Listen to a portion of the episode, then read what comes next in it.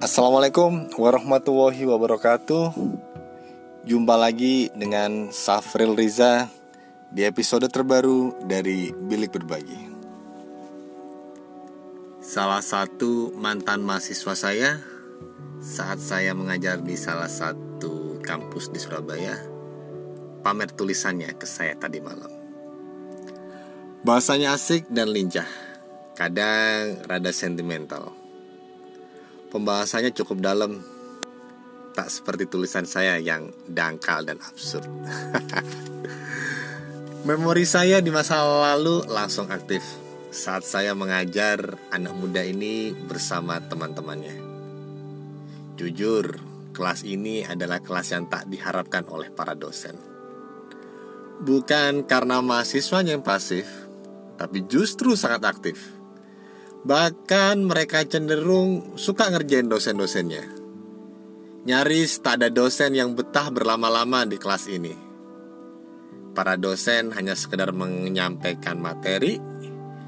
Pas jam ngajar selesai, mereka langsung cabut.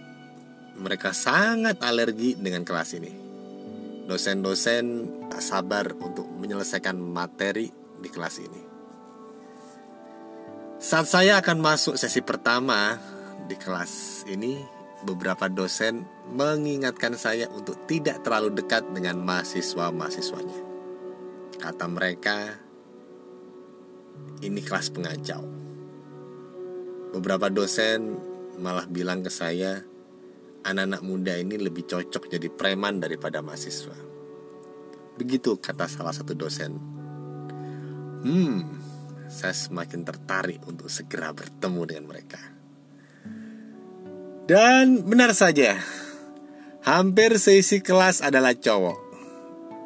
Jujur saya lupa apakah ada ceweknya atau enggak. Penampilan mereka sangat kacau. Duduk di sembarang tempat, kaki bisa nongkrong di atas kursi. Luar biasa. Sesi pertama saya mengajar di kelas ini, saya tak memberikan materi sama sekali saya mencoba masuk dalam dunia mereka. Saya mencoba masuk ke dalam frekuensi mereka. Memahami kegelisahan mereka, ngobrol dengan mereka. Dan Masya Allah, ternyata mereka sangat luar biasa kerennya. Di balik penampilan kacaunya, mereka adalah seniman sejati. Konten kreator yang super duper kreatif. Penulis puisi yang melankolis, desainer grafis dengan desain-desain yang amazing. Dan banyak kreativitas yang mereka bikin hingga saya bilang OMG ini kampus benar-benar menyimpan harta karun hidup. Dan Alhamdulillah saya diterima baik oleh mereka. Saya tak mengajak mereka untuk berpikir tentang materi yang saya berikan. Saya mengajak mereka untuk berpikir bersama saya terkait materi yang saya sampaikan saat itu kami punya frekuensi yang sama. Kami punya sinyal yang sama-sama kuat. Alhamdulillah. Jujur, sering kali kita tak sudi untuk bersabar sejenak bersama makhluk-makhluk ajaib ini. Tak sabar untuk membuat mereka berubah sesuai yang kita mau. Kita lupa bahwa mereka juga ingin berubah sesuai yang mereka inginkan.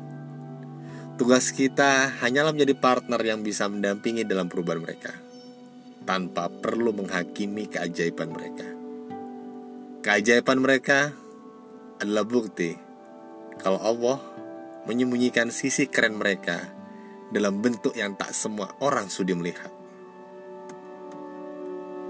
I miss you so much guys. Itu aja sih. Sampai jumpa di episode selanjutnya dari Bilik Berbagi. Wassalamualaikum warahmatullahi wabarakatuh.